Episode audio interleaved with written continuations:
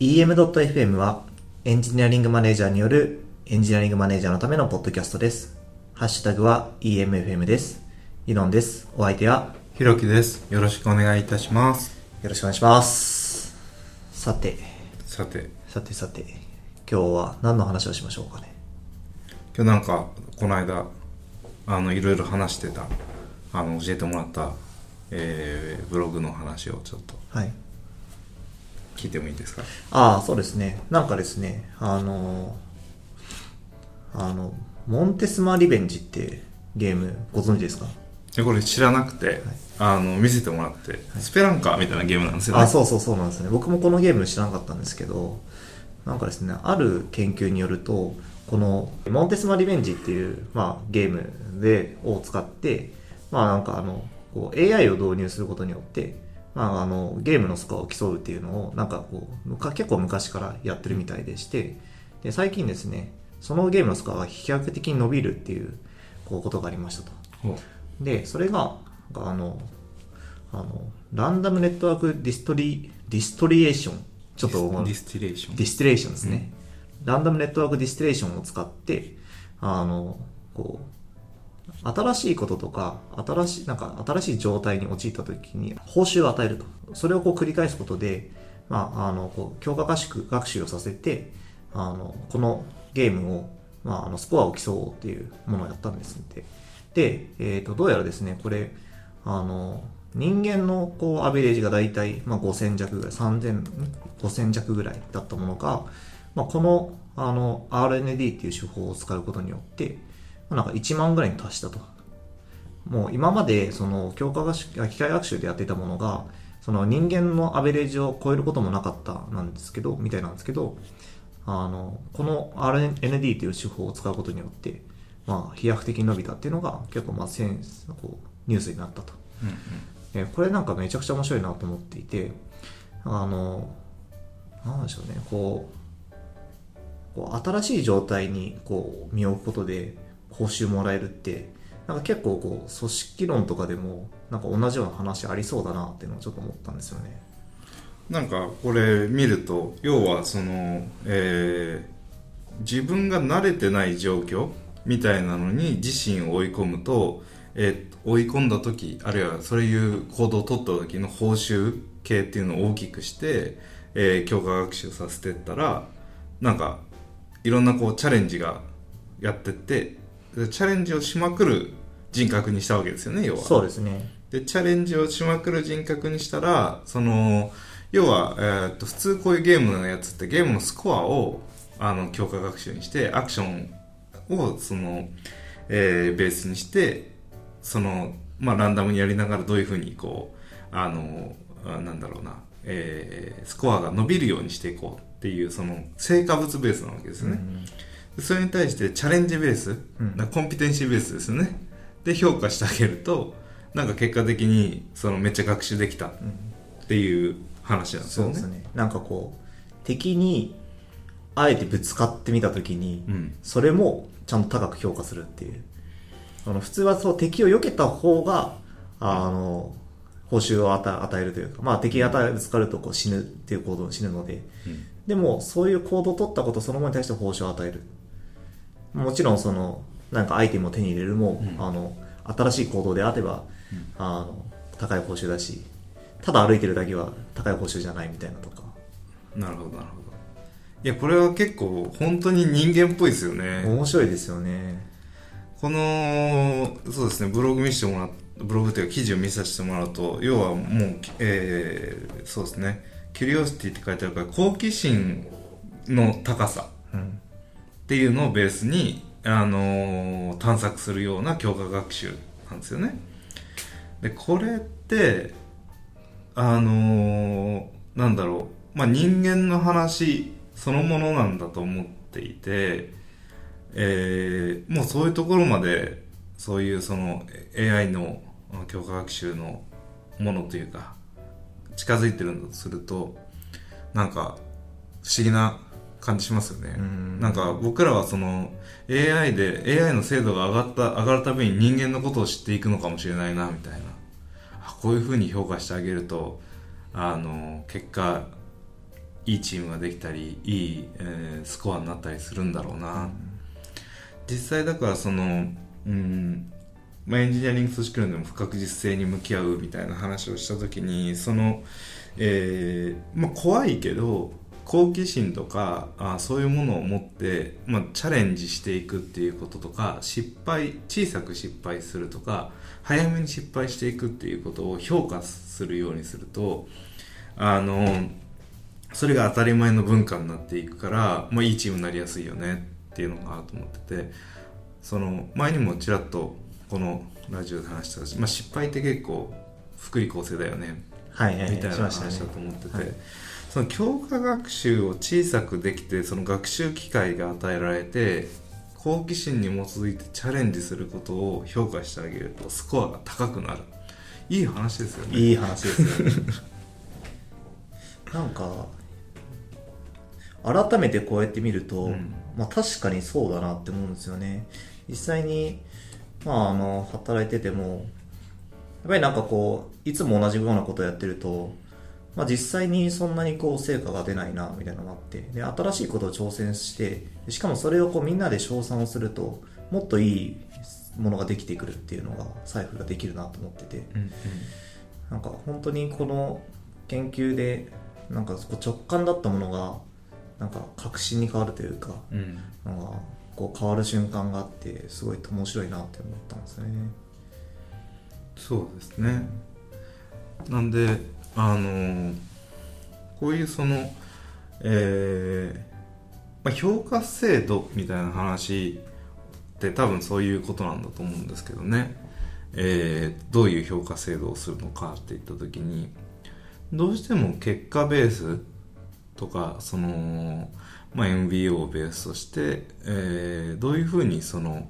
なんだろう、うん結果をももたらしたのかを評価していく方がいいんじゃないかっていうのが結構その昔からある組織だと自然な思考をしているんだけど、その結構ソフトウェアあの組織っていうのは継続してどういうふうにそのメンテナンスされていってどどういうふうにチームが成長していくかみたいなところが結構重要だったりするんである程度コンピテンシーベースの割合を増やしていってあのなんだあどういう行動を取ったかでその行動がその価値観にとって望ましい行動だったか。っていうところが、えーを評価の軸を増やしていく方が、えーまあなんとなくよく良いエンジニア組織になっていきそうだなっていうのは今までの体験とか見ててもあってある程度コンピテンシーベース入れましょうというところはあの言ってさらにその中にそのそこを強調みたいなことばっかり強調してしまうと、そのえーその自分が好きなことを、まあ、やらなくなるしチャレンジをしなくなるしみたいなのでそういうその挑戦をできるようにしていくチャレンジをするみたいなところが、まあ、できるともっとあのエンジニアカルチャーっぽくなるなと思ってて、えーまあ、そういう事実制度どうしたらいいですかっていうと大体そんなようなことを話していて、でそういうのをコンピテンシーベースをちょっと強化しながらあーそのチャレンジとか失敗するとか、えーその、うんなんだ自分のまあ自分のことを開示するとか暴露するとか問題を早めに検知するとかこういうことに対して報酬を与える、うん。まあ、報酬というかなこれは正しい価値観なんだよ。っていうふうに言うようにするといいよねってことを結構言ったりしてなんかうん。このブログ教えてもらったのはすごく良かったですね。なんかあの 評価を評価するときになんかこう個人として新しいことをやっているかどうかとか、うん。あまあ、組織として新しいことをやってるかどうかっていうべものを、まあ、評価軸として入れるとなんか結構いいのかもしれないなってちょっと今うん。こう話してて思ったんですよね。あのまあなんかその組織にとって別に新しくはないけども、まあその人にとって新しいことをやったっていうのは、まあそれはそれで価値としてあると思うし、まああの組織として新しいことをやったんだったらそれは本当にすごいことだよね。まあ別にそれが失敗してようがしてまいが、まあしあせし成功した方がまあ、評価はするけれども、うん。失敗していたとしてもちゃんとそれは評価するよみたいなことを言うのがなんかいいのかもしれないなってちょっと思いましたね。僕あのー全然関係ない話かもしれないけど、はいあの、まあ、会社に、まあ、継続的に勤めてた時もそうじゃない学校に行ってた時もあのある場所に行くのに同じ道を通らないっていう傾向があるんですよ。そのなんか絶対に別の道ルートを通りたくなっちゃうんですよ、はい。今まで通ったことない道を。であのなんでかなっていや確かに1年365日、えー全部違うルートっていうのは、まあ、実質不可能だからあれなんだけどなんかこうこの道なんかこううんなんだろうこ擦れてきたなというかあのずっともう この道歩いてるなみたいになったらちょっと別のルート行こうかなみたいなのがあって結構散歩とかも好きでなんかこう身近なところをこう歩いてちょっと違う道路地入ってったらなんか意外と知らないものがあったりとかそういうまあ、うん、見つかるものがあったりしてなんだかよくわからないあの町内会の餅つきイベントに巻き込まれたりとかそのそうそうなんかあのおじいちゃんとはよく知らないおじいちゃんと話してたりとかなんかそういうのとかあったりしたんですよ。まあ通 通勤中そんなことしてるのなんでだっていうことになるんだけど。なんかそういうそのうん話を今思い出してで僕はそれに対してあのなんだろうやっぱりこうなんなんか同じことを繰り返してるとそわそわしちゃうっていうのがあってちょっと違うことやりたいなってどうしても思っちゃうんですよね。だけどそれが結構ちょっとなんだなっていうのがちょっとあって全くやったことないことをめちゃくちゃやりたいかっていうとそうでもないですけどちょっと違ったことをね いろいろやりたい。このポッドキャストとかもなんかちょっといつもと違う感じだからやってみようかなみたいなノリで やってるんですけどなんか本当にあのわずかなあそういう好奇心というかあのわずかないつもと違う行動をとってみようが、えーいろんなチャンスというかあの広がるネットワークの広がりがあるんだと思っててなんかあのそうですねこのポッドキャストを聞いてる人もいつもはコメントしないかもしれないけどちょっとコメントしてみたりしてなんかそしたら何か起こるかもしれないいやそれは本当そうですよね。あるかもしれないですよね。なんかあのあれこれ話したかどうかちょっと僕全く記憶がないんで、まあ、もし同じ話をしたら申し訳ないんですけどあのこのポッドキャストを始める前って僕は社内でポッドキャストをしていたんですよね。で、まあ、社内でポッドキャストをしてた時もあのまあなんかこうその人社内のポッドキャストはあのカウンセラーの人とあの一緒にこう、まあ、組織の話と心理学の話をこう織り交ぜながらこう話す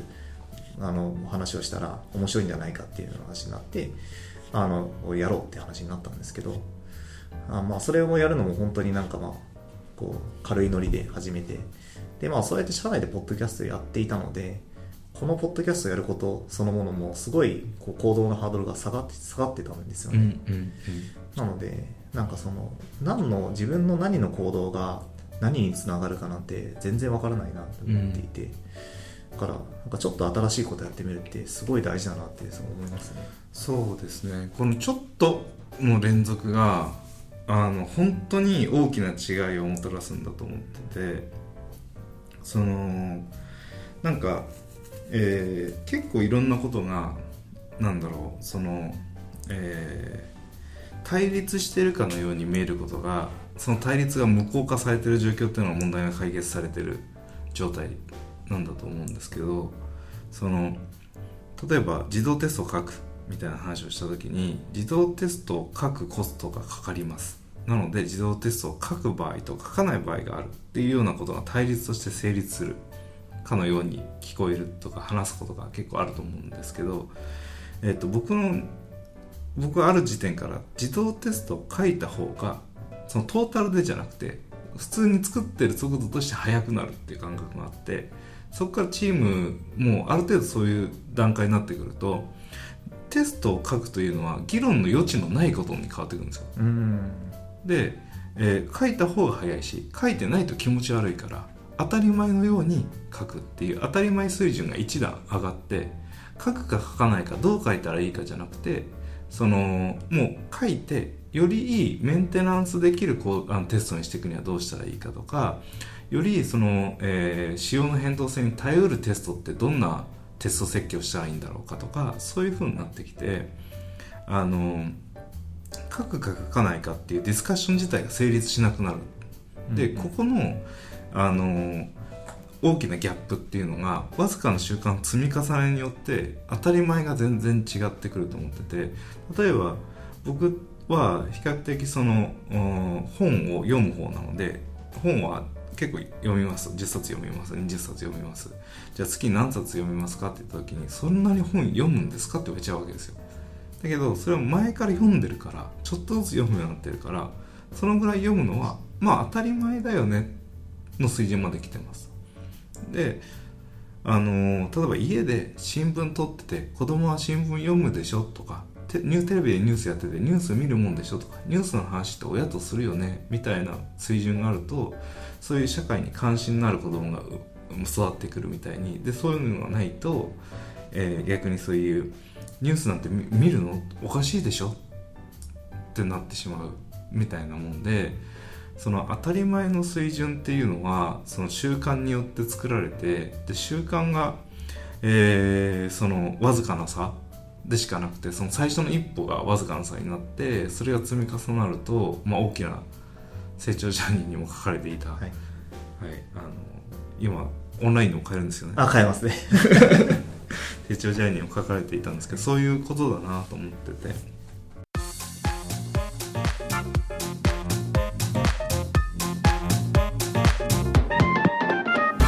EM.FM まあ、スクラムとかでもあるんですけど、あの、まあ、チームのやれる領域を増やすみたいなのも同じかなと思っていて、あの、 Definition of Done ですね、 Done の定義を拡張していくみたいな話もまさにそれと同じだなとも今聞いてて思ったんですけど、最初はなんか Definition of Done は、うん。じゃあまずは、あの、あのコードをマージするところが、うん。あのこのスプリントのゴールだっていうところから、ちゃんちゃんとテストを書いてテストを通ることだうん。とか、じゃあテストをと書いたらじゃあ今度はそれがちゃんと結合テストが終わってるところだとか、うん。いうふうにこうどんどんこうその同じスプリントの期間であってもうんやれることが増えていくっていうのが、うんうんまさに今おっしゃってたようなことなのかなっていうのをちょっと聞いてて思いましたね。そうですねその入り口と出口でそのえー、ランの定義も拡張されてくるし実は受け取るストーリーのその、えー抽象度もチームがマッチワーになってくると上がってて細かいことまで書かなくても調整できるようになってくるから使用書とかのあの流度がどんどん下がってく。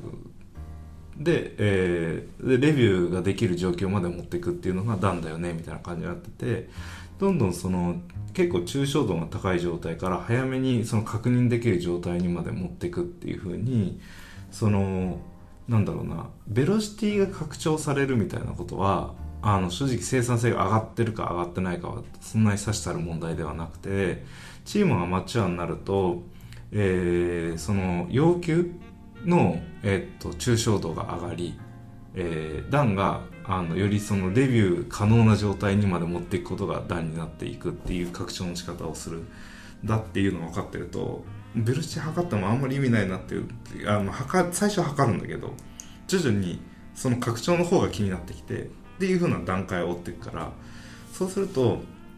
チームの成長っていうのが見えやすくなっててそれをどう統一のそのスコープで見たらいいんだろうっていうのが僕はその方法不確実性目的不確実性みたいな結局何やってんのかって言ったらある期間にどれだけ不確実な状況から確実なものとしてレビューできる状態にしたのかっていうことがチームの生産性だろうと。でこのこれがなんだろう生産性なんだっていう定義に置かないとなんか結構簡単に何個機能作りましたとか何ライン書きましたとかあの何ベベロシティポイントベロシティが何ストーリーポイントでしたとかそういう結構全く意味のない数字を追うようになってしまったりするんで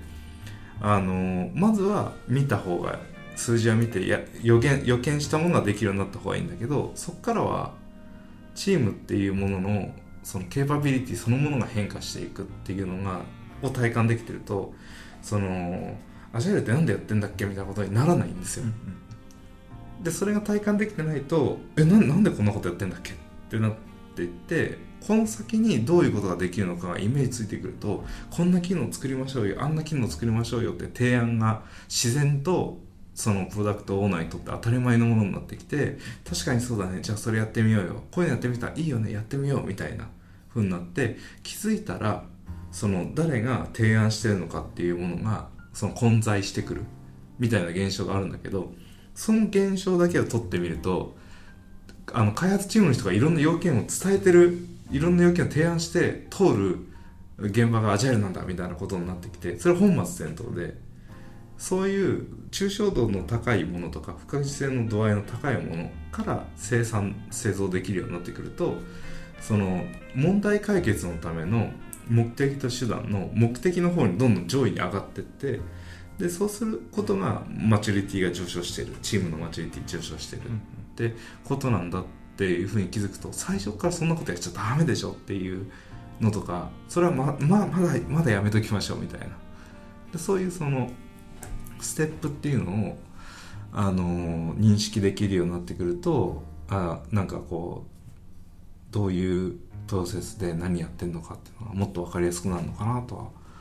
思ってまあそういうなお手伝いとかしたりしますね。うん。なんかあれですよねこうチームをこう成長させるっていうことですよね。なんかあのそうですそうです。あのチームがまだそのできたばっかりの時はやっぱりできることも少ないしそのチームとして何か挑戦してるわけでもないから、うん。チームとしてのこのキャパシティがまだわからない状態。でもなんかいろいろやっていくうちに、まあ、チームのキャパシティが見えてきてじゃあそのチームのキャパシティを壊す行動がその新しいことをやる、うん。で新しいことをやったらまたこの領域が広がっていってでまたじゃあそのキャパシティの限界だとしたらまたこう新しい挑戦をしてっていうのを繰り返していくことでチームがやれることが増えていき目的がうん目的とは何自分たちは何をやるんだろうっていうのがより明確になっていくっていうプロセスを経ていくっていうことですそうです。ダブルループ学習をしていくみたいなことなので、なんかそういうもんなんだなっていうあのダブルループ学習っていうのがなぜ行われてななぜその、まあ、ODA でもいいけどあのそういうものをしていくことの自然さっていうのがからあアジャイルであったりスクラムであったりっていったものがプロットされてるんだって認識に立つとそのよりその戦略目標に対して、えーその戦略目標を自ら書き換えていくフィードバックっていうのがどうなったら成り立つのかってことを考えるようになって、まあ、アジャイルとうまくいきやすいアジャイルプロセスみたいなものの本質がつかみやすいんだけどなんかこうあのなんだろうこう今までしんどかったけどなんそのしんどかったからみんなもうちょっと好きなようにやっていいよみたいな。なんかもうもうちょっとざっくりしたニュアンスで受け取っちゃう方っていうのは言っておられて。あのーでかつそのうん福音にも聞こえるというか救いがある感じがするんですよ。今までこう張り詰めてたから。で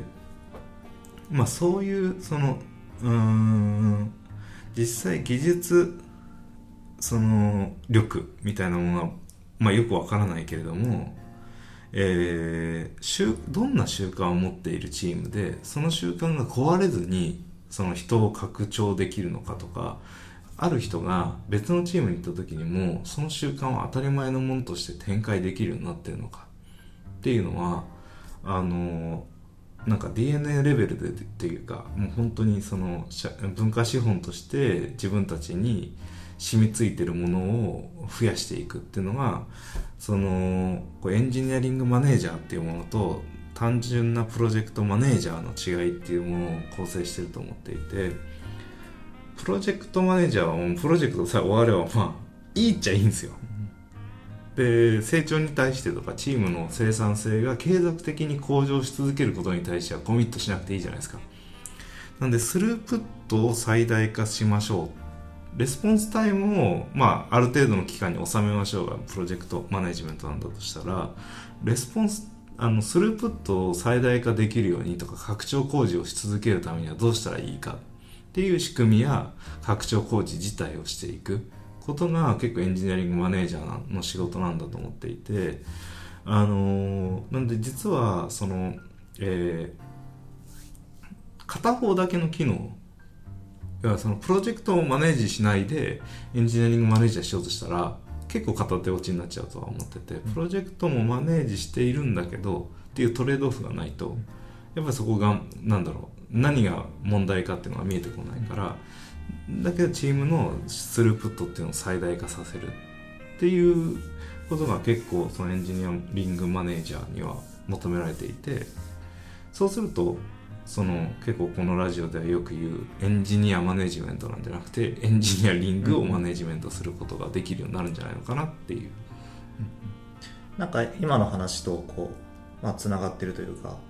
かこう最近、あの、エンジニアリングマネージャーとプロジェクトマネージャーの違いってなんだろうみたいなのを結構考えるようになっていて、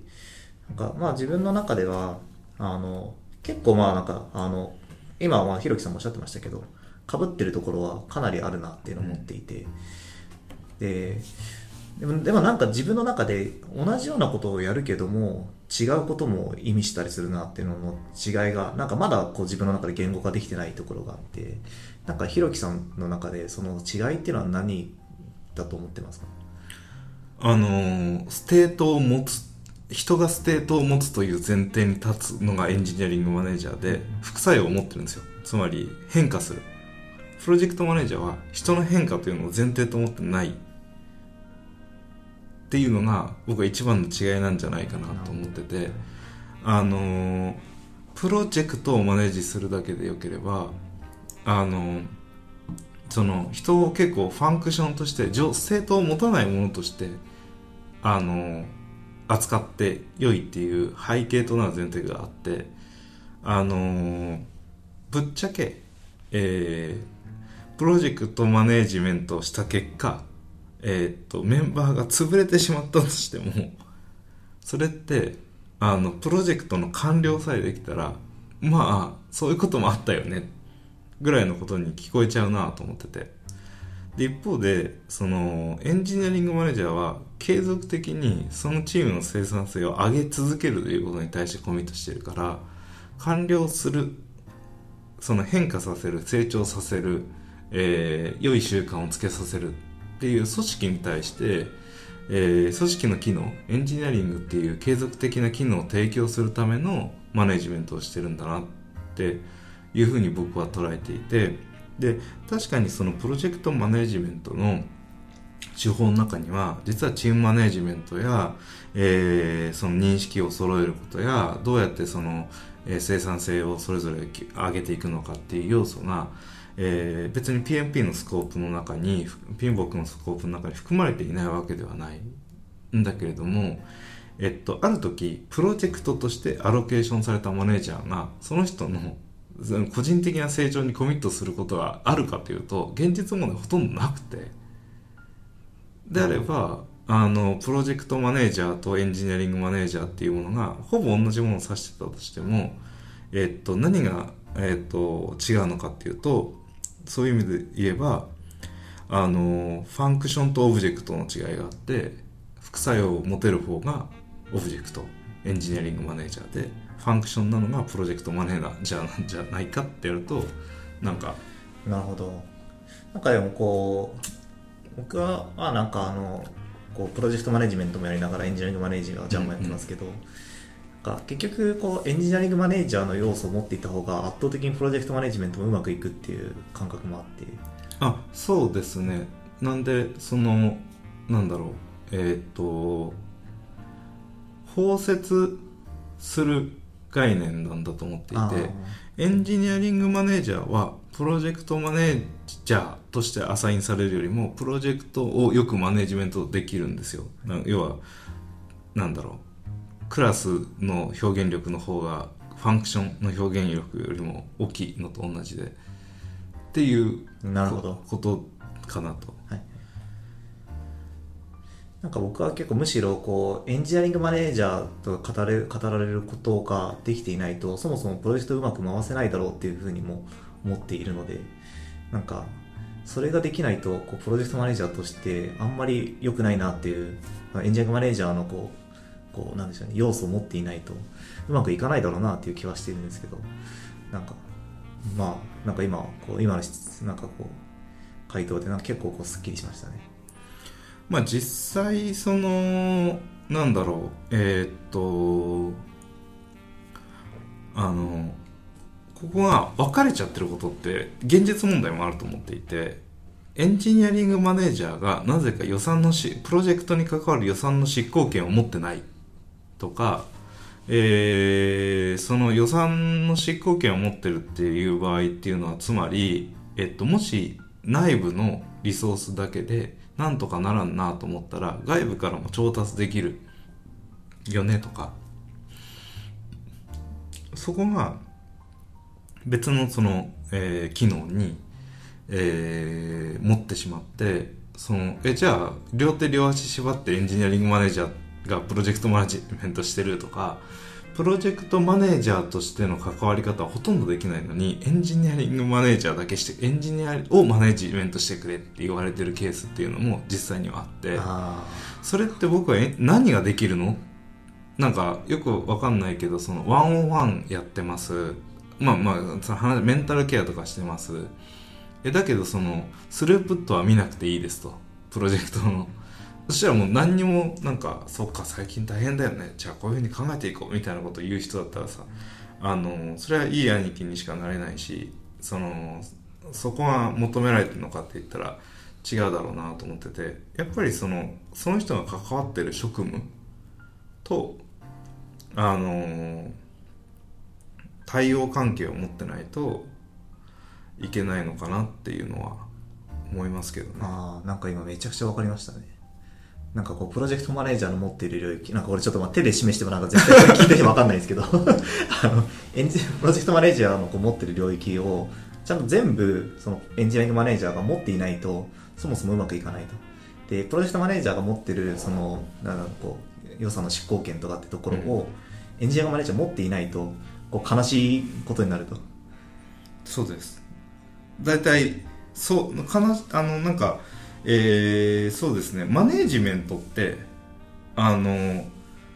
なんだろう。そのリソースマネージメントと言われるようにえっと何かをコントロールしたりエンパワーしたりしてその目的を達成する。その予算の予算とか与えられたリソースの出すスループットを最大化するっていう役割だと思うんですね。なんでそのイインプットされたものとかアサインされたもの持ってる所有権を持っているものに対してそのそこの出力を最大化する。だからそのエンジニアリングマネージャーはずめにエンジニアーズでありかつあのプロジェクトは与えられないとスループットはワークあの提示できないじゃないですか、でもし仮にその、えーエンジニアリングマネージャーが、えっと、プロジェクトマネージャーに対してエンジニアをその分割して提供するだけだったら単なるスライスなんですよ、そそんなこのなんかものをクラスにしないじゃないですか。なんでそのクラスとして何かインスタンス責務を持っているということはその責務がコントロールできる、えーリソースというか所有権があってその所有権のあるものを、えーうまく使うっていうことなんだと思うんですね。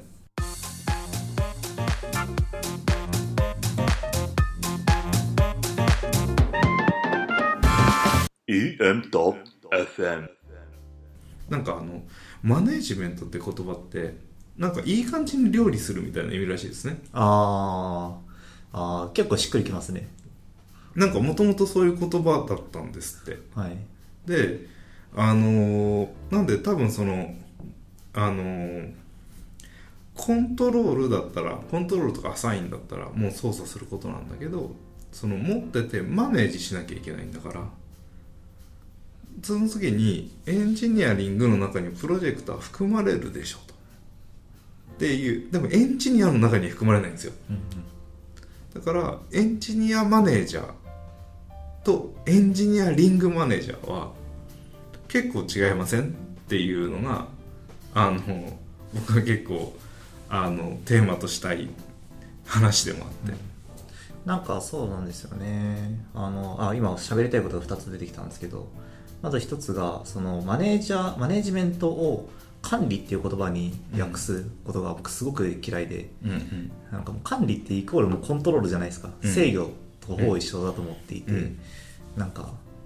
マネージャーを管管理者であるっていうのは、うん。なんか全然しっくりこないんですよね。なんかそのでだから今のそのいい感じにするっていうのが、うん。なんかすごいしっくりきたっていうかあのまあもちろんこうコントロールする場合もあるしエンパワーする時もあるし、うん。なんかまあその状態状態によってそれがもう最大化するように、まあ、物事が最大化するようにするってことがマネージメントって僕は思っていてマネージメントを管理するントロールするっていう意味だけを持たせるのはうんすごく危険だなって思ってますね。そうですね。なんかマネージっていう単語とかコントロールえもう僕も前調べて管理って言葉がどのタイミングでできてどういう言葉の意味だったのかとか、まあ、管理干渉みたいな、まあ、支配に近い意味だったんですね。で逆にそのマネージメントっていう概念が生まれるのもやっぱりその、えーそういうドラッカー云々の話からだと思っていてあのそれまでは別にマネージしてなかったんだと思うんですね。コマンドコントロールだったと思うんですよね。なんでそのそこに、まあ、たまたま用語がなくて管理っていう支配に近い言葉が。でもエンジニアリング支配者だったらちょっとねそのよくわかんないしプロジェクト支配者でもよくわかんないじゃないですか。そんな支配もしたくないし。なんでそのなんだろうな、うんただそのマネージャーって言った時に、えーその言葉の意味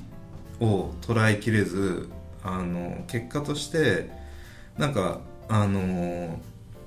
必要なものを全く持ってないのに例えば今日なんだろう育成していく機能ですって言われた時に育成予算ぐらいあるんだよなってことになるわけじゃないですか。でなかったら育成していくなんて機能割り当てられ割り当てられないよね。手持ちのものだけでやるの？じゃあなんで人事に予算つくの？みたいな。どんな風なこうそれはお金にせよ。あのそれは外部のリソースを使うにせよ。あの中の人のまあ下手しい中の人のなんだろう割り当てすら厳密にはコントロールできないみたいな時もあったりするわけじゃないですか。そしたらもうマネージなんかできないですよね、どっちかというとナーチャリングとかグルーミングとかしてる人がいるんですよ、なんかどっちかというとね、エンジニアグルーマーとか そのだったらなんかそのなんかエンジニアの髪の毛溶かしてあげてね。なんかあのお風呂入って「あー大変だったね」っていう人にがいる。でもそれってエンジニアリングマネージャーではないかなと思っていて。うん。そうですね、まあうまい日本語はないですよね。そうですね。だからその料理する的なニュアンスなんだって言われた時まあその方が確かにみたいな。うん。素材を持っててないと料理できないじゃない？で料理して提供する。ってことなのかな。でもう一つこう話したいと思ったのがあのそのさっきのエンジニアマネージャーとエンジニアリングマネージャーって話でまあなんかあのまあこうエンジニアリングマネージャーになりましたって言ってじゃあまず何をやりますか？ワンワンですってまあ確かにワンワンもやるけどまあそれは別になんかあのワンワンをすることが別に仕事じゃないなっての僕は思っていてあのまあ、何かこう目的を持ってワンワンをすること自体は全然いいと思うしあの、まあ、なんか何かしらの予防とかのために、まあなんかそのこう組織が悪い状態に陥らないようにするためにしっかりと話を聞くみたいな意味でのワンワンは全然意味があるなと思ってはいるんですけど、ワンワンをすることそのものはなんだろうな、うん。えっ、とまあなんか業務になり得ないというかなんか難しいですね。こう言葉にできないんですけど。うん。あのややらなきゃいけないことではないなっていうふうに思いますね。目的じゃないからね。手段の一個だからね。何かしらの手段の一個で目的がわからないのにワンワンしても仕方ないですからね。うん。そうなんですよね、うん。だからなんかエンジニアリングマネージャーは本当になんかあらゆることをやるべきだと思うしうん。なんかそのワンワンであったりとか評価であるっていうのは、まあ、なんかそのうちのなんか一つの手段でしかないなっていうのをよく思いますね。そうですね。なんかそのなんだろう。型があるから型を崩す意味が生まれるんだと思っていてそのえー、何ですかね。非定型のコミュニケーションっていうものに対して僕は結構その重視していてあのそこがアイデアなんだろうと思うんですよね。例えばそういう何らかのミーティングの終わり際にちょっとあの軽く雑談をするとかあの今日のプレゼン良かったよみたいな話するとかあのなんかそういうの分かるけど大変だよねみたいな話で声かけるとか。朝ちょっとあのなんだろう最近頑張ってるよねみたいな話するでも何でもいいんですけどこれって業務じゃないじゃないですか。うん。ワン そのミーティングに割り当てられてないじゃないですか。でもこれって多分ちょっとワンオンワンやるより聞くことあるんですよね。決まったタイミングで30分間だけワンオンワンやってなんか進捗報告みたいになっちゃっていやそういうことじゃないんだけどみたいな感じで終わる1週間よりもちょっと一声やって頑張ってたねっていう話をする方が聞くとかエンゲージメント上がって生産性上がるとか。あのーちょっとこう、うん、悶々としてそうなタイミングとか手止まってそうなのを見てえなんかあったみたいな話をするだけでも違うとか。なんかそういうあのそれがね別に常に完璧にできる人ばっかりじゃないと思うんだけどなんかそういうちょっと外側のあの枠の外だから本当らしいってあるじゃないですかありますね。でその本当であれば別に本当でいいと思うんですけど枠の外枠の中でワンオンワンとかうーんと例えばクォーターに1回のフィードバックみたいなサイクルの時にいや君はとても頑張ってると思うよで頑張ってるがここのポイントはあまり良くないよねみたいな話をした時にそこに真実味を持って受け止められるんだろうかって言ったら実際には違くてそれまでの間にそのありとあらゆる手段でそこのポイントだよねっていう風になってるから実際のフィードバックみたいなサイクルの時ってあの答え合わせをしようかっていうぐらいの話だと思うんですよ。僕が悪いと思っていて僕が良いと思ってるポイントと君が良いと思っていて君が悪いと思ってるポイントをすり合わせようか。でこれ合ってたらあもう良かったね。っていうぐらいの時間でしかないと思ってて。実はその限界の間にうん非定型のコミュニケーションの間に全部こう終わっているみたいなことがあると思ってて。だから本当にワークしてたらそこまでいらないですよねミーティングはね。うん。でそこまでいらないんだけどあのなんだろう時間を確保するとかそのこのうーんそのそれぞれのメンバーに対して均等に時間をうまく割り当てたりするっていうことは難しいからどうしても、えー時間をロックしたいんですよね。だから AI とかがプラプラって出てきてそろそろ何々さんと話してないんで何々さん何さんにあの軽くこういうポイントをフィードバックしましょうみたいな感じのがあって非定型のコミュニケーション方法一覧はこちらですみたいな感じで。そういう風になればまあもうちょっとはねいくと思うんですけどそのなんかそういった風にそのあこの人本当にそう思ってるんだなっていうのを伝えるためにはかしこまった場は余計嘘っぽいからなんか本当をどうやって作るかっていうか本当だとどう実感させるか。大体嘘つかないじゃないですか本当はね。うん。嘘つかないんだけどそのだってフィードバックしたいからフィードバックしてるわけで。本当はわざわざ言いたくないわけですそんなこと。成長させたいくなかったらさ君は大変よろしいと思う。特に何の問題もない。以上さよならっていいわけじゃないですか。成長させたいと思うからわざわざこういうとこが良くないよねとかこういうとこ直した方がいいね。こういうのき、えーだけどこういうところはすごくいいよねとか、まあ、そういう話が成立するんだけどそこを本当だって思ってもらいづらいんですよ。それを聞いた方がいいともさらに思ってもらえないづらいわけです。なんで絶対に聞いた方がよくて本当のことを言ってるって思わせるありとあらゆる手段があるだけでっていうことを考えてますね、うん。なんか今話を聞いてて思ったのがマネージャーのやる業務ってなんか分からないなっていうのをちょっと今思ったんですよ、うん。えーとまあ、僕も自身もそうなんですけど何やってる人ですかって聞かれた時にうん。いろいろやりすぎてるしうん。決まったことを別にやってないからうん。なんか何やってるはないっていうか なってのをよく思うんですよね。でなんかなんかむしろこうこれをやってるっていうのをずっと持ってるマネージャーはあんまりいいマネージャーじゃないんじゃないかなっていうのはちょっと今ふと思ったりしたんですけどそうね。マネジメント業務で時間を使ってますみたいなね。そうマネジメント業務？みたいな。そう。マネジメント業務ってなんだろうみたいなね。あのなんかあのたまに僕なんかこうまああのこう新卒採用とかでうん。あのなんか一日何やってるか教えてくださいって言われるんですけど、うん。なんかその日その日によってあまりにも違いすぎるし、うん。なんかそのある種その否定権の業務が多すぎるから、うん。答えづらいみたいな、うんうんうん。うん、そうですね。だからその結構あのそこも、うん、自分自身の行動を棚卸ししてみるとかあの意識的に言語化を繰り返すとそのどんどん洗練されてあなぜこれやってたんだっけ？これ無駄かもしれないなとかっていうのが見つかりやすくなってそのマネージメントってそういう非定型性が多いし目的と手段が転倒しやすいもう型ができてワンオンワンになったらそのワンオンワンの間のコミュニケーションだけをしていこうっていう気持ちに結構人と会話するのは一定ストレスがかかり続けることだからあのそういう弱さが出てきちゃう時にちゃんと棚卸しして自分自身のやってるところっていうのと目的っていうのを再整理できるって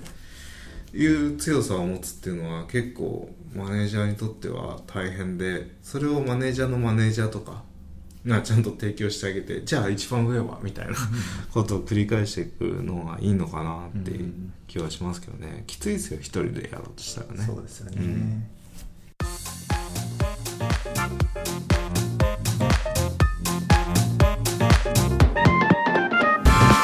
EM.FM さてまあ結構時間もいい感じになってきたのではい。そろそろという感じですけどまあ今日は今回はですねいろいろ話しましたけど、まあ、最初に話したのがあの、えーと、Reinforcement Learning with Prediction Based Rewards っていう、まあ、あのブログ記事というかあのところから、まあ、あの話を始まって、えーゲームの AI の話ですね。はい。話をして、でまあなんかそれから組織論の話になり、うん。チームが強くなるとは何かみたいな話をして、うん。ね、あの最後はマネージャーって何やるんだっけとかうん。話をしましたけど、重い。重いですね。相変わらず重いですね。そうですね。うん。まああれですね。あのーそうですねまあずっとスペランカー的なゲームだけをやりやり続けさせられた人がいるんだっていうふうに考え直すとそれ大変だな好奇心維持するのも大変だったろうなっていう気持ちになるんでまあそしたらエンジニアリングマネジメントの方がよっぽど楽しいよっていう気持ちになりますよね。そうですね。さて、えーリスナーの方はいかがでしたでしょうか、えー皆さんの声をぜひ我々に届けてください。ご感想こんな話をしてほしい。これってどうなってるの？ここをもっとこうしてほしい。などハッシュタグ EMFM でつぶやいていただけると幸いです。またゲスト出演したいという方もハッシュタグ EMFM かユノンフィズひろぎ大地までご連絡ください。それではありがとうございました。ありがとうございました。